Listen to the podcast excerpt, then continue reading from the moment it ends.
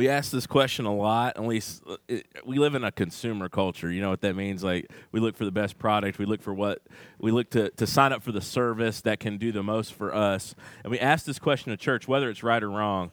We ask this question: What do we want to see in in our church? What do we want to see in a church that we're a part of? Now, many of us we look on the external things when we think about it, like the style of music, the style of dress, different things. But I want to propose to you today that that doesn't really matter. I mean, it's not unimportant, but it's not the most important. And most of us, when we go and we look for a place uh, of fellowship with other believers, we look at the wrong things. But thankfully, here's the good news the New Testament recalibrates us and puts us back on the right trajectory and the right way of thinking. Have you ever had to have your thinking adjusted or your attitude adjusted? Amen. I heard it all across there. And so I want I want to I want to, to pose this and put this out here that you and I need to constantly have our attitudes, hearts, minds adjusted to God's trajectory because if we are left to our own pattern and path, we will end up in a bad place. And so, what we want to see in a church, I think Paul says here, we've been we're starting, and last week we started it. We're going to be walking through the book of Philippians for uh, for several weeks. And in doing so, Paul is writing a letter to a church that he helped plant. And you can go back and check out the history of that in Acts chapter 16. And now Paul's in prison writing to this church that's having some difficulties, but these people that he loves a whole lot. So if you would, we're going to look in Philippians chapter 1. We're going to begin in verse 1 and, and read up to verse uh, read up through verse 11, and verses 9 through 11 will be our text for today. So if you would, if you have a copy of God's Word, if you don't have a copy, turn to Philippians. Uh, you can't. If you, if you have a copy, turn to Philippians 1. If you don't, it'll be on the screen for you in a second. There you go. Still working on daylight savings time, people. All right, so Philippians 1 1 says this Paul and Timothy, servants of Christ Jesus, to all the saints in Jesus Christ who are at Philippi Philippi, just so you just so you know, it's in modern day Greece. It was in the Roman province of Macedonia. And so here's what he goes on and say to all the saints in Jesus Christ who are at Philippi with the overseers, the elders, and the deacons. Grace to you and peace from God our Father and the Lord Jesus Christ.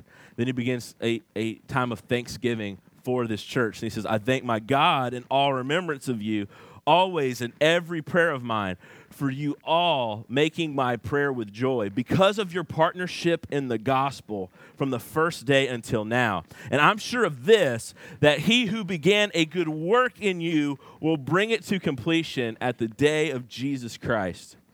It is right for me, and this is what we talked about last week. It is right for us to have a holy affection and a love and a joyful thankfulness for God's church. And if you don't, you're wrong, not the church. Now, yeah, we know. I've been there. Church can hurt you. People in it can. But God loves his bride, and he has begun a work in his people at a local body, and he will complete it. Even in those churches that are basically, by all intents and purposes, you look at them, they're dead. Here is the thing Paul loves churches that are flawed and full of flawed people. If you go back and look at the scriptures, 1 Corinthians, 2 Corinthians, that's a jacked up church. Paul loves them and he loves this Philippian congregation. He says this, it's right for me to feel this way about you all because I hold you in my heart, for we're all partakers of grace, both in my imprisonment and the defense and confirmation of the gospel. Verse 8, he says, For God is my witness. Now you know he's getting serious. Because he's saying, listen, God's going to testify for me. How I yearn for you with the affection of Christ Jesus. Now, many of you, I want you to, some of you who are married and some of you who are dating, I want you to just to, to dial back to that place where you were waiting for that phone call from the one you were dating or with. Do you remember that one? How many, much time you spent on the phone or texting or whatever, and you couldn't wait to see that pop up on your screen. You got this this jealous yearning for them and you're like and you get the text like oh look at that okay? And if you're with your parents you like you you blush you kind of walked away okay? And then you got the phone call I don't know if some of you guys the, your girl on the phone's talking to you and she's like I love you and you're like around your buddies you're like "I love you too. And you hang up, but you got that this, this, this deep longing for these people. And so Paul has a deep longing for this church. He's in prison in Rome. They're in Macedonia. They're a long way from each other. And he says, As God is my witness, I want you to know how much I long for you with the affections of Jesus Christ. And then he goes on and says this in verse 9. Verse 9 through 11 will be our text today. And it is my prayer that your love may abound more and more with knowledge and all discernment, so that you might approve what is excellent and so be pure and blameless for the day of Christ, filled with the fruit of righteousness that comes through Jesus Christ to the glory and praise of God. And so I pose this question to you What do you want to see in your church? And Paul it has a prayer for this church that he loves very much, that he yearns for, that he longs for with the affection of Jesus. And this is his prayer. He is praying for these people, these things, that they might come to pass in their congregation. So I think following this logic here, there is a way that if Paul prayed this under the inspiration of the Holy Spirit, it'd be good for us to pray and pursue this in our church. And here's what it is what do we want to see in our church? We want to pray and pursue this. Verse 9, and it is my prayer that your love may abound more and more. So the first thing here is he wants their love for God, for one another, and for those outside of their community to abound, to keep more and more and more. And then it's not just abundance of love, it's qualified and, and added to with this other section. It's my prayer that you, your love may abound more and more with knowledge and all discernment. And so here's what I think you need to look for in a church more than anything else, or what you want to see in, in this church and pray for about this church and pursue in this body of believers. You want God to work in us in such a way that our love would abound. And not just love alone, but love with knowledge and discernment love. First off, I want to go see what, what, what does this love talk about? Well, it's obvious. He's talked about the grace of Jesus Christ again and again in this letter building up to this point. I mean, we're only nine, nine verses into it. He's mentioned the gospel, which the gospel is just the good news about what Christ has done. That the Holy God left heaven, became a person, lived a sinless life that we couldn't live, died on a cross, a, a criminal's death he did not deserve, bearing the sin and shame, bearing all of sin, rising again, ascending, and now he is the one to be worshiped and adored, and the only way to be right with God is by faith in Jesus. So he's talked about the gospel two or three times. He's talked about grace. What is grace but this? That we don't deserve the love of God, the radical love of God, that emptied that, that Jesus would empty himself as he would talk about in Philippians chapter 2, and die to the point of the cross. So he is saying this that he hopes that this church is full of love for God and His gospel. And certainly that's what we want to pursue and pray here. And also that would be filled with love for one another. He talked about in this prayer all his affections he has for the Philippians. In fact, he uses big words, okay? I yearn for you, which, if not with Jesus Christ, gets a little awkward. I went over to Dwayne and said, Dwayne, I yearn for you. We have a problem. That's weird. That's right. Yes, we do. But if I say I, I, and if I go to if I start saying to people I love you, it could get really weird unless I say I love you in Jesus. Okay, it can get a little awkward. Am I right? You can say that you love you. You know the difference. I love my wife in a different way I love than I love Dwayne. Sorry, I'm picking on you, Dwayne, but you got the red shirt on. You stuck out to me. Okay, and you should. That's rightfully so. Okay. And that, that we see that in the scripture. So he wants love them to have He's, he's modeling for them love for one another. And that's certainly what he wants it to abound more and more an overflow of love for God and his gospel, an overflow of love for one another, and also a love for those outsiders. Because what is Paul seeking to do? And what have they partnered with Paul? Why is, why is Paul in prison?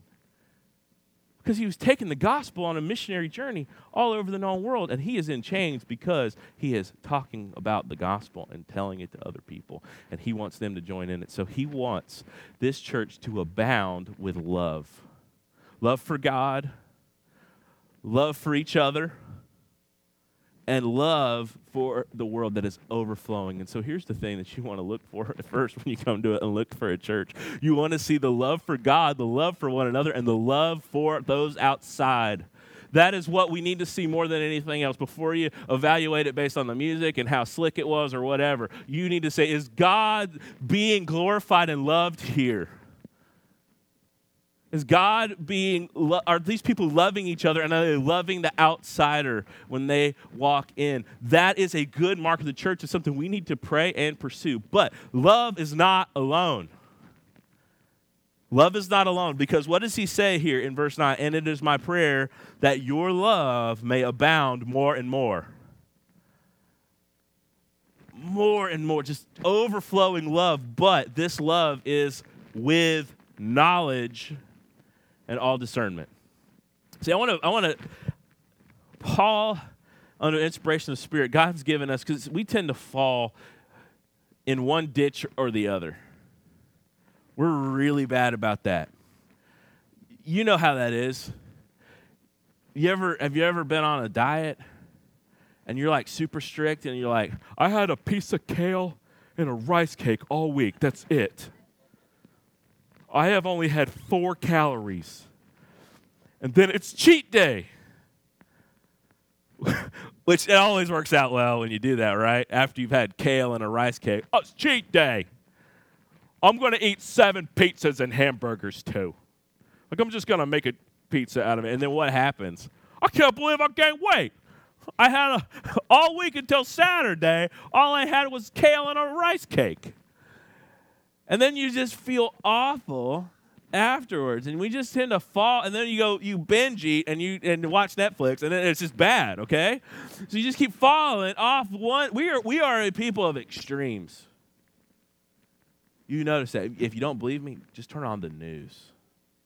Everybody's polarized on one issue or the other. You're in one ditch or the other. But there is a natural balance that should be in the Christian life. And the balance here, especially in a church, should be that of love and knowledge and discernment. And if you have one without the other, you're going to have a major deficiency and it can lead you to some bad places.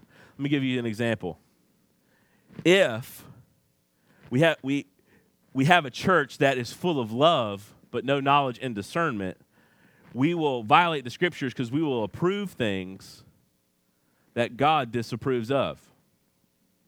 Let me give you an example of that because here's, here's, here's where we are in the world.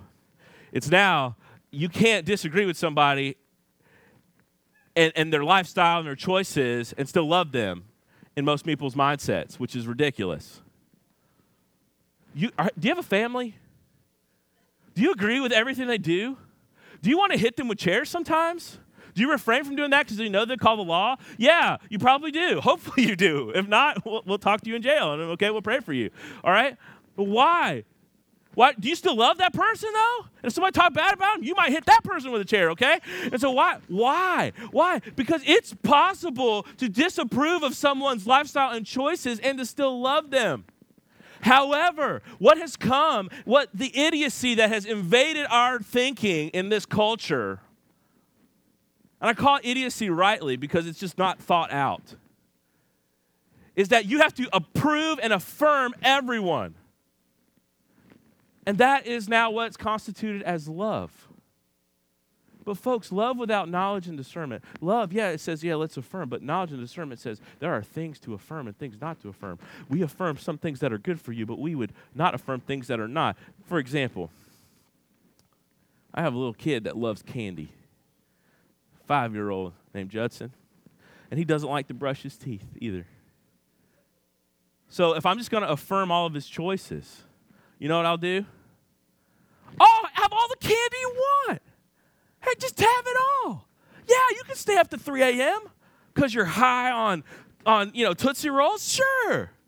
You don't want to brush your teeth? Absolutely.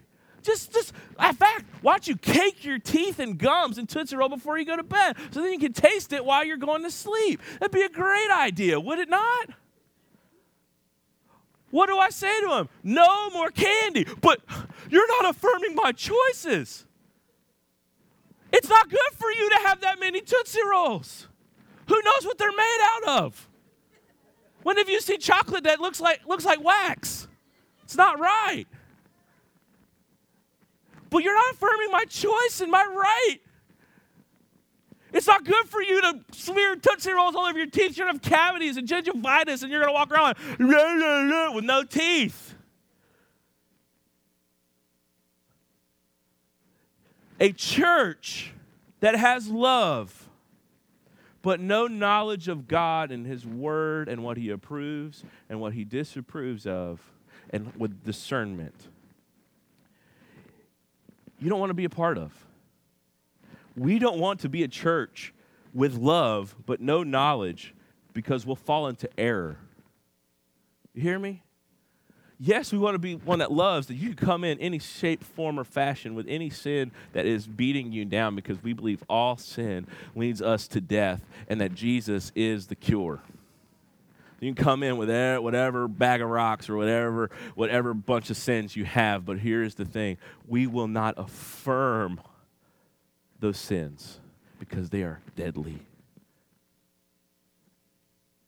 And that is what it means to have love but you love for the outsider, you love one another, and you love God, and you want to do right by somebody. Because it's not love. Do you know it's really not love to have a drug addict in your family and to supply them drugs?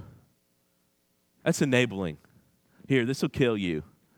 That's not love, but we get in our we get in our twisted thinking. Sometimes we say, yes, it's okay. It can't be okay. Because here's the thing God wants in our churches, and Paul's praying through the Spirit and saying here for this church, I pray that you abound in love, that you love people, that you love the least and the last. You love people with huge sins. You love people who struggle. You love people. And this is a, this is a church that's not perfect. You love them but you have knowledge and discernment, and you know what to affirm and what not to affirm. In fact, if you go down to verse 10, he says, Why do you, should you have love and knowledge and discernment abounding in your church? Verse 10 says, So that you may approve what is excellent. It is very dangerous to approve of something, especially as a church, that God says is sin. And it might get you a big crowd, but it will not get you disciples. And I want you to just hear this loud and clear.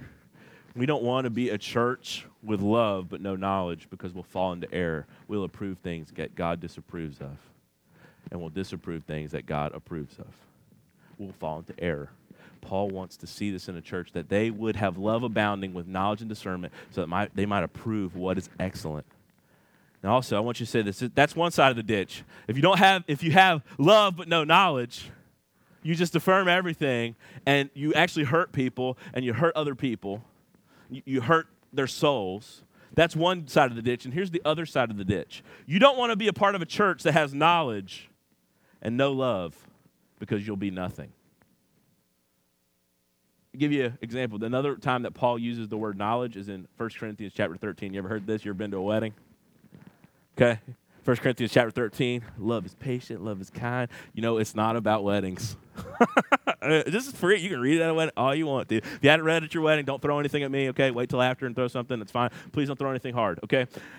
But 1 Corinthians 13 is not about matrimony. It's about love in the church, love inside the body of, of believers. And in 1 Corinthians 13, Paul uses this word knowledge again. In fact, he uses it several times. It's all related to knowing God and knowing the gospel and knowing the scriptures. That's how these words, he uses these words. So when he says knowledge and discernment, his knowledge and discernment is not some secret thing, it's what's been revealed. It's about Jesus, it's about knowledge of God through Christ, it's about the scriptures. And so he wants the church to be full of love and full of knowledge and discernment. And so in 1 Corinthians 13, 1 through 8, he says this If I speak in the tongues of men and of angels, ecstatic utterances, the, if I can speak in a way that is so eloquent and it, and it, and it, it, if I do that, but I have no love, I am a noisy gong or a clanging cymbal. Have you ever heard a cymbal? You ever heard one of those? Like, really? It's very loud. And if you've ever been around a middle school or elementary school band, like just starting up, and you let the drum, it's the best to be the drummer in those because it's really hard to play the, the woodwind instruments and the horns and stuff when you're that age. But man, they can hit those drums and cymbals hard. and just if you would, I mean, just think about it for a minute. Somebody just going to town on a cymbal because in elementary and middle school, it's not about nuance. It's about let's hit this thing. Look how loud it is. And you can imagine a small room with a bunch of people hitting cymbals, how loud it would be. It wouldn't sound good, okay, but it would be loud and noisy, right? And so here's what Paul's saying He says, if, you, if I speak with all eloquence and I speak these great things, but I don't have love, I'm just like these cymbals that are just noise. And then he says in verse 2 of 1 Corinthians 13, this is going to use the word knowledge. And if I have prophetic powers and understand all mysteries, scriptures, and all knowledge, and if I have all faith so as to remove mountains, but I don't have love, I am nothing. And I want to pose this to you that a church that just has knowledge will be nothing. And people with just knowledge, it amounts to nothing. And at best, you will have a bunch of Pharisees who love to be right and don't love other people. And that is just as dangerous. Just as, um, hear me, I'm doing this on purpose. That is just as dangerous as a church that loves and approves the wrong things, has love and no knowledge. Pharisees are on the same side of a different coin, and all of it will lead us to hell. I knew some guys that used to invite me into this Bible study. I went one time. There's a whole bunch of guys that like to read the Bible and argue about things. Now, listen. this is a call to knowledge. Because what does he want? Love and knowledge and discernment. Knowledge of God, knowledge of the scriptures, knowledge of who God is as revealed in the scriptures, and discernment. Discernment basically is like wisdom. It's like how to apply God's truth in love. That's what discernment is. It also is the idea of knowing what's right and wrong and knowing what to approve and what not to approve, okay? Knowing, having the nuance to know how to use knowledge. Have you ever met somebody that has so, or is very smart but has no common sense? This is the opposite. Discernment, having all discernment, is to actually know, have knowledge, have love, and know how to use them both. And so he wants that to abound in the church. But I had this, I went to this Bible study one time, and I got, I almost like flip tables over in Barnes and Noble. So like, this is so dumb. And they, I got invited back several times, and finally I went to the guy. I was like, all you do is argue about things that don't matter. We, the friendship is not good. Okay, I'm just letting you know, I probably need to repent that person. But you get this: the Bible is not just a textbook.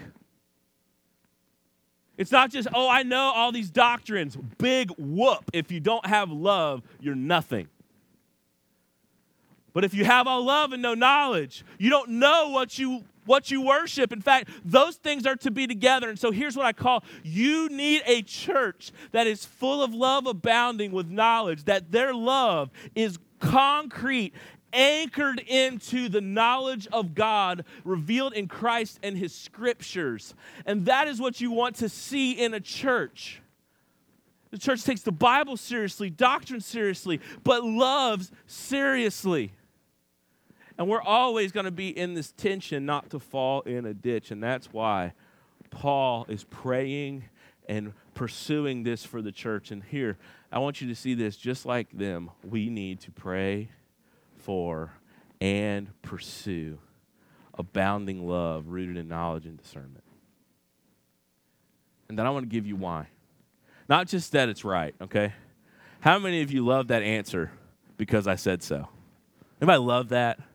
You've used it. I guarantee if you have a kid, you've used it because sometimes you don't want to explain the Tootsie Roll on the teeth, why that you don't want to explain gingivitis, okay? You don't. You say, because I said so, get in there. But most of us, that, that doesn't end here. And Paul's going to give us in his prayer that he's praying for these people with this earnest love. This prayer is not prayed but anything else but affection for Jesus and affection for them. And so he says, I want you to pursue, passionately pray and pursue love abounding in knowledge and discernment so that you might approve what is excellent. We've already talked about that. So that you might approve what's right, approve what's good, disapprove of what's that. So you might follow God in the scriptures, that you would be full of love and full of truth, and that you would approve what's right and disapprove what is wrong. He also says in verse 10, and here's the ramifications that you may approve what is excellent, and so be pure and blameless for the day of Christ Jesus. So he says, I want you to approve what's excellent. And then, secondly, I want you to be pure and blameless when Jesus comes. Now, he has an eye in every part of Philippians, he has an eye towards Jesus coming. Most of the time, when we think of the apocalypse or the end or Jesus coming, we think of it as a negative thing. There's some positives to it, but if you think about it, have you ever noticed that we've had this prevalence in our culture of like doomsday preppers? They've made TV shows about it. People who are stockpiling all sorts of weapons and food, and they're ready for the, the apocalypse to come. In fact, I know a guy who carries around a bug out bag and he thinks a zombie apocalypse is coming. I was like, you gotta stop watching The Walking Dead, dude. You got a problem. That's fiction, right? If you see that documentary on AMC called The Walking Dead? I'm like, wow, you got a problem. Okay, if that's you, come. I'll pray for you. Okay, if, that, if you're worried about a zombie apocalypse, I will pray for you. And so I want you to just think about this. Most of us think of the apocalypse, the day of Jesus, as a bad thing, or the end of the time, end of times. But in the book of Philippians and throughout the gospel, the day of the Lord, the day of Jesus, Christ coming is a good thing. Because for us, and Paul will talk about to live is Christ and to die is gain. And to be with Jesus and have him come is a good thing. Because he will do what's right and he will set things right and he will do what is right. That's why at the end of the book of Revelation, you have, the, you have John saying, Come, Lord Jesus. Because he wants Jesus to come. And so the prayer is this I pray, Paul saying, I, I, want, I pray for you, Philippian church, that your love may abound with knowledge and all discernment, so you might approve what's right and, and, and disapprove what's wrong, that you might approve what is excellent, and that you might be pure and blameless on the day of Jesus Christ. Not perfect, but standing in his righteousness and pursuing, pursuing moral goodness, pursuing good lives, pursuing lives that honor God, pursuing lives that are a fragrance to other people of who Jesus is in this dark world. As he, as he would say it later on, that you be lights in this perverse and dark generation. Pursue purity and blameless until Jesus comes. And there's a look to this. We will have to give, and church, hear this. We will have to give an account of how we live together in fellowship in the gospel. And we want when we got when, when the day comes when Jesus is here, we don't want him to go, you guys blew it. I mean, you're still in because you're mine. But this church blew it. You didn't you, you weren't full of love and knowledge and discernment. You, you, you, dis, you disapproved of things that I approved of, and you approved of things that I disapproved of. And you weren't pure and blameless. You weren't seeking me, and you weren't seeking holiness. And, and he is saying, I want this Philippian church on the day when Jesus comes with an eye towards that, that we are living for more than this life. That we, our church, and at this time, we are living for more than just the next, next 20 years, 30 years, or however, however long. We're living towards the day of Jesus with a, a thought to we want to be found faithful and pure and blameless and holy and seeking after those things until he comes. And we thinking the time is ticking, but we everything we want to do is for Him. And that when we see Him, we might be approved. And when you have love and knowledge, it makes you ready for that day. Finally, I want you to see this. He says, filled with the fruit. Is, is this, verse 11. He says, so let's go back to verse 10. So you may approve what is excellent, and so be pure and blameless on the day of Jesus Christ filled with the fruit of righteousness that comes through Jesus Christ. So he says, I want you to approve because you have love and knowledge and discernment. You're gonna, you're going to approve what is excellent. You're going to be blameless and holy to the day of Jesus Christ, or at least pursuing it. And then the outcome is this that you be filled with the fruit of righteousness. So you'd be ready for the last day. You'd know what to approve and what not to approve of, and you'd be filled with good works and the fruit of the Spirit. That's what Paul is at. He's praying that if you have love and knowledge of God, this will result in you righteous acts. If you go back to Galatians chapter 3, the fruit of the Spirit, we got it here. It says the fruit of the Spirit. That let's go back to Galatians chapter 5, 18 through 24, real quick. It says this But if you're led by the Spirit, you're not under the law. Now, the works of the flesh are evident sexual immorality, impurity, sensuality, idolatry, sorcery, enmity, strife, jealousy, fits of anger, rivalry, dissensions, divisions, envy, drunkenness, orgies, and things like these. I warn you, as I warned you before, that those who do such things will not inherit the kingdom of God. And so those are things that God disapproves of. There's a whole there's a bunch of lists of them, okay? He doesn't just approve them because he's a killjoy. They're not good for us. We weren't created to live like that, and it sins against him. And so if you approve that stuff, you are wrong. But then he says this here's what the church in Galatia should be like. But the fruit of the Spirit is love, joy, peace, patience, kindness, goodness, faithfulness, gentleness, and self control. Against such things there is no law, and those who belong to Jesus Christ have crucified the flesh with its passions and desires. And so when he talks about the fruit of righteousness, he's talking about the fruit of the Spirit. He's talking about in your church there should be good works, good things taking place love and joy and patience with one another, and self control and gentleness and love towards the outsider and hospitality and so many things. Righteous works, care for concern for the poor, taking the gospel to the, to the least and the last, doing good things in our community so that Christ might be glorified. And that is the thing. And it all begins with this prayer that love would abound with knowledge and discernment. And so I want to ask this question to all of us. When people think about Journey Church Hartsville, what do they say? What do they say? You know, this is a small town. You know that, right? And anybody brings up anybody, there's somebody something to say about it. No. Yeah. I'm at the ball fields. I go to the bank. I go eat at the early bird. I get it. This what do they say? What do they say? Now, we can't judge everything by what do they by what do they say because there will be people who are antagonistic and even angry towards us. And that's not they're not angry towards us. They're kicking against jesus. And maybe not. Maybe we actually gave them a cause to and we need to repent too. That's also a possibility. What are they saying? When they look at it and they think about us is that, is that a church filled with righteous good deeds? They might not say righteous good deeds but you're like i don't know if i jive with them. I don't know if i'll go there but I see the I see something good coming out of there. I see goodness.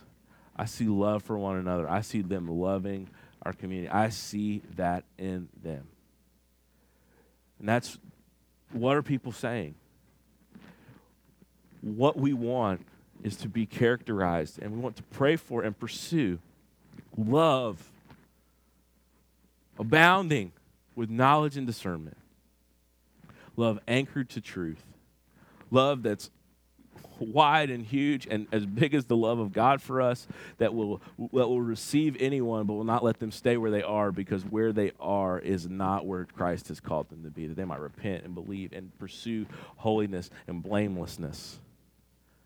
Is that who we are? Is that what we want to pursue and pray for? That is what we need so that people might see that we approve the right what's excellent so that people might see and we might be called pure and blameless at the day of Jesus so that we might have a reputation of being full of righteousness and good deeds and love and joy and patience. And people, when they think about it, some people might dislike us, but they can't deny the work of God here. And so here is the final thing Paul says, and this is to be about all of our life and all of our church, and here it is.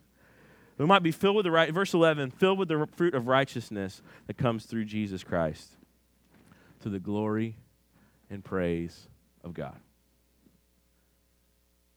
Glory is a shining forth of who God is.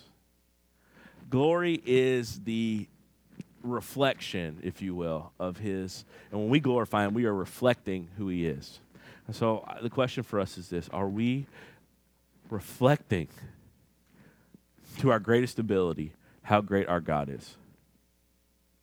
Are we af- reflecting, glorifying God and Jesus Christ as much as we ought? And the answer is obviously no. It's never it's never yes. Not completely. Because there's uh, more and more. He wants to love to abound more and more. We have we'll never make it. You get that? This side we will never be the church like we can never say, "Yep, we're loving enough." Yep, we know enough. Yep, we glorify God enough. No, you won't make it, but we have to always pursue. The second you say you make it, you've lost it. Do you realize how glorious and great God is? I am constantly forgetting that and then amazed by it. Again, when He reveals it.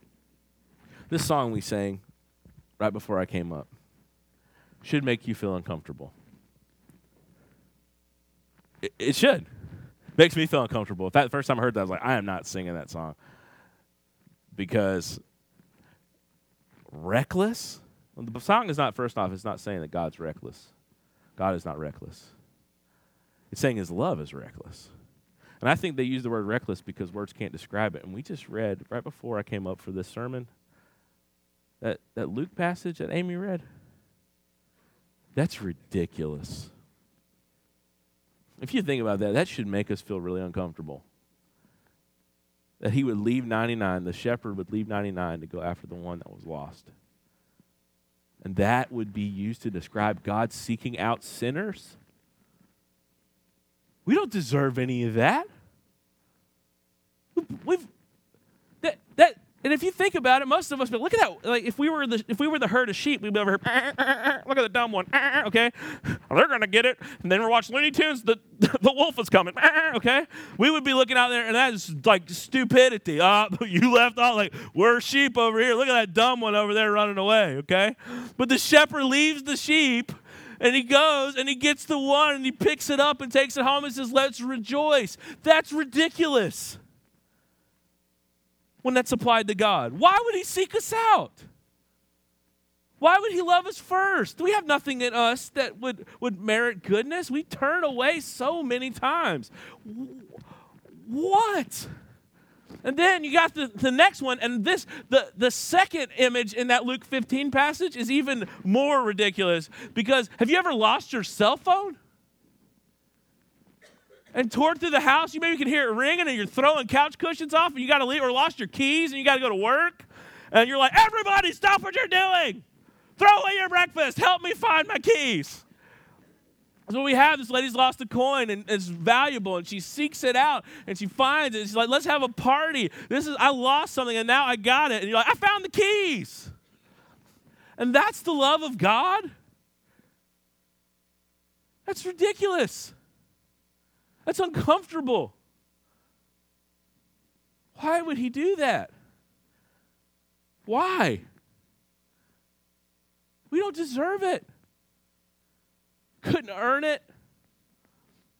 Ah, the glory of God, all that we might be full of love abounding, more and more, full of knowledge and discernment of that God that is the lover, the seeker, the drawer, the, the, the chooser, the, the most powerful, the one who seeks us out while we were yet sinners and even gives us the means to, to grasp salvation, which is our faith. Oh, that we could glorify him Oh, that we can make him known. Oh, the fact that he calls us. How much more do we want to abound in love because of his love? How much more do we want to abound and show his glory off because he is that glorious? It should make us uncomfortable. We are uncomfortably loved it's it's that love that you ever been to someone's house and they just really open up the spread and you they said don't bring anything and you show up and you're like I feel bad I didn't bring anything. And they got the best stuff to eat and the best stuff to drink and they got the best entertainment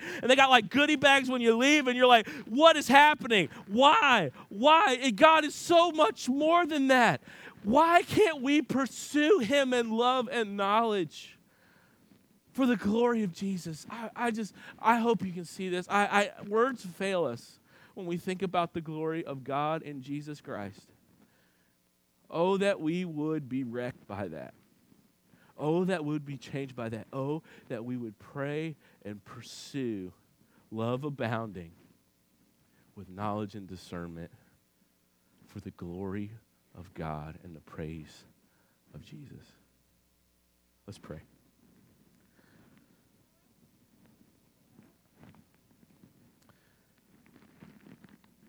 God, we're thankful for Christ and what he has done. We're thankful for love, your abounding love. And God, we pray that we would abound in pursuit, that we would abound in love more and more with knowledge and discernment for the glory of Jesus, that we might approve what's excellent, that we might be found pure and blameless on the day of Jesus Christ when you come. You might be pleased with us. And Lord, we pray that, that we would be full of the fruits of righteousness love, joy, peace, patience, kindness, goodness, faithfulness, good works towards the poor, justice, gospel ministry, taking the news to every land. We pray, God, we do all that for the glory, the far surpassing love and glory of Jesus. You are so good to us. We stand in awe and we pray that your love and knowledge and discernment and truth would characterize us. That's our prayer and our pursuit. In Jesus' name, amen.